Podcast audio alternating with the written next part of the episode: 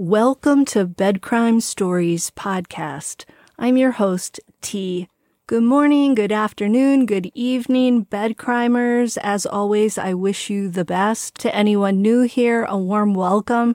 Thank you for checking out my channel. Let me just ask that after listening to or watching this video, if you learned something or enjoyed it, please do me a favor and smash that like button. Now let's dig in. Hi guys, just a little bedcrime bite for you. Bryan Kohberger, it turns out, is obsessed with following his own case from behind bars and has now found God and is attending Mass every Sunday.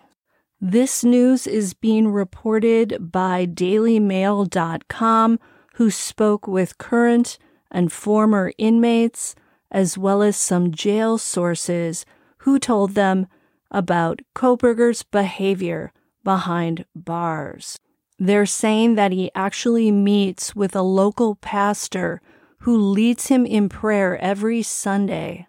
Among the revelations are that Kohberger gets daytime access to a television, and he likes to flip on the news and follow coverage on his own case. One inmate told the Daily Mail he watches himself all the time.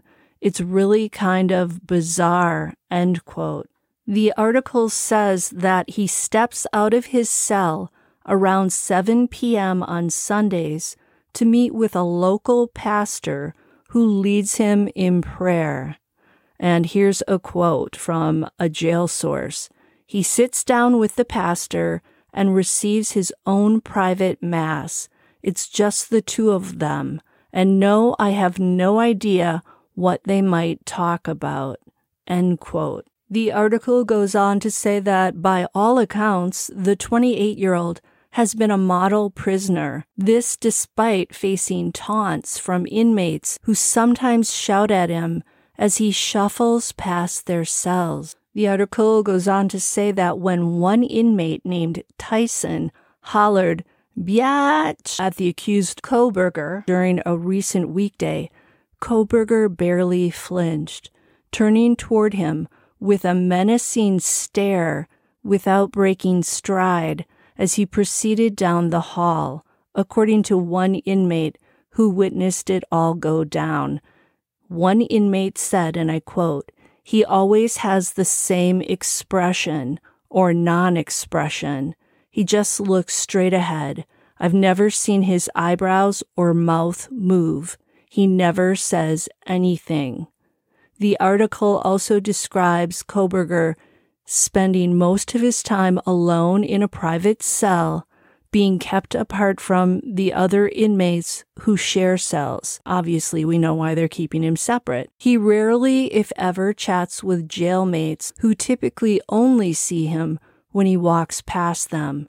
They say he maintains a steely stare when he steps out to meet his lawyers or to visit the library, and that he's always flanked by several correction officers who escort him wherever he goes. I get the feeling he's kind of enjoying this notoriety, and he likes the fact that he can give that steely stare and make those people think, hmm, I wonder what he wants to do to me.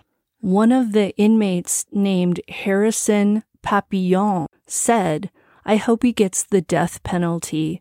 I'd be shocked if he didn't."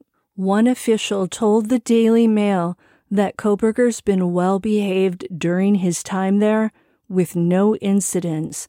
The official also said that Kohberger's strict vegan dietary needs are being met by the vendor that prepares meals for prisoners. But despite his quiet demeanor, inmates say they're well aware of the gruesome crime he's accused of carrying out. And it sounds like the other inmates also follow the news about the case, and they discuss their infamous fellow inmate daily. One guy said, "I've been reading about the whole case since it started and knew he was in there. It's disturbing that something like that can happen in my hometown. I'm just happy I wasn't in the same cell as his."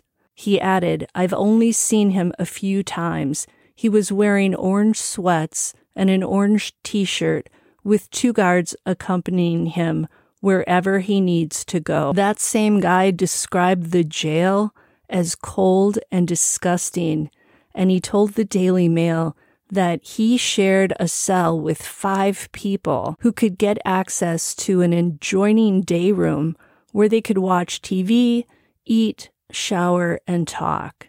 He's quoted as saying, "We'd always talk about the fact he was in the same jail with us. Nobody liked the guy, I could tell you that.